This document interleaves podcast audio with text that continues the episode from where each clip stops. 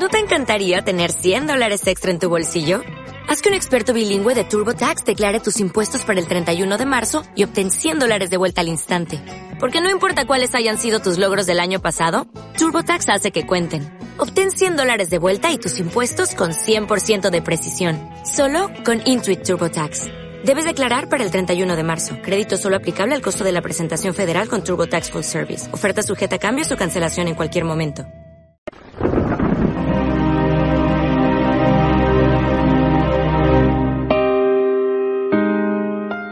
En aquel tiempo, a unos fariseos que le preguntaban cuándo iba a llegar el reino de Dios, Jesús les contestó, el reino de Dios no vendrá especialmente, ni anunciarán que está aquí o está allí, porque mirad, el reino de Dios está dentro de vosotros. Dijo a sus discípulos, llegará un día en que desearéis vivir un día con el Hijo del Hombre, y no podréis. Si os dicen que está aquí o está allí, no os vayáis detrás. Como el fulgor del relámpago brilla de un horizonte a otro, así será el Hijo del Hombre en su día. Pero antes tiene que padecer mucho y ser reprobado por esta generación. Palabra del Señor. Lo primero que he pensado cuando he leído este Evangelio es que el Señor está dentro de nosotros. Lo dice Dice que, os dirán que está aquí o está allí. El reino de Dios está dentro de vosotros, la conciencia. El sagrario de la conciencia. La voz de Dios en nuestro interior. La conciencia que es norma suprema de moralidad, pero no la norma última.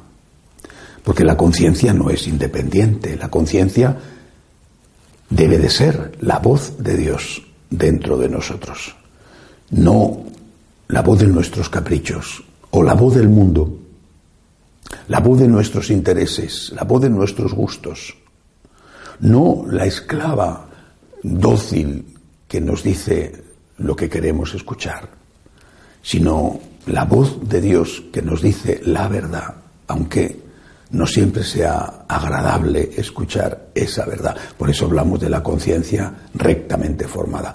Norma suprema sí, pero no la norma última, porque la norma última es la que viene desde fuera, la palabra de Dios, la revelación, la enseñanza de la Iglesia.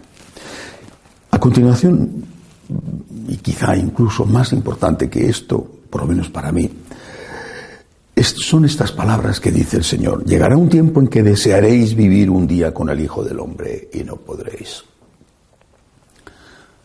Llegará un tiempo en que desearéis estar, por ejemplo, en misa y quizá no haya sacerdotes. Llegará un tiempo en que quizá desearéis comulgar y no podréis hacerlo porque no hay curas que celebren la Eucaristía, dado que no hay vocaciones.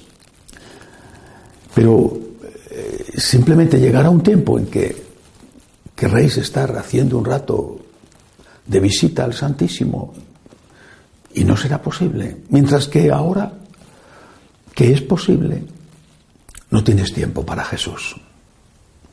No tienes tiempo para Dios. Hay muchos católicos que viven en condiciones en las cuales no pueden estar lo que quisieran con Dios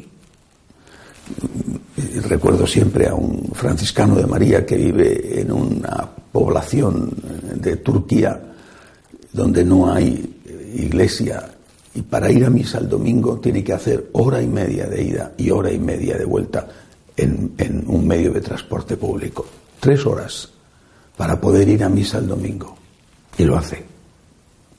Y quizá tú tienes la iglesia debajo de tu casa y es demasiado para ti hacer el esfuerzo de levantarte o de dedicar la tarde del sábado o del domingo a ir a misa.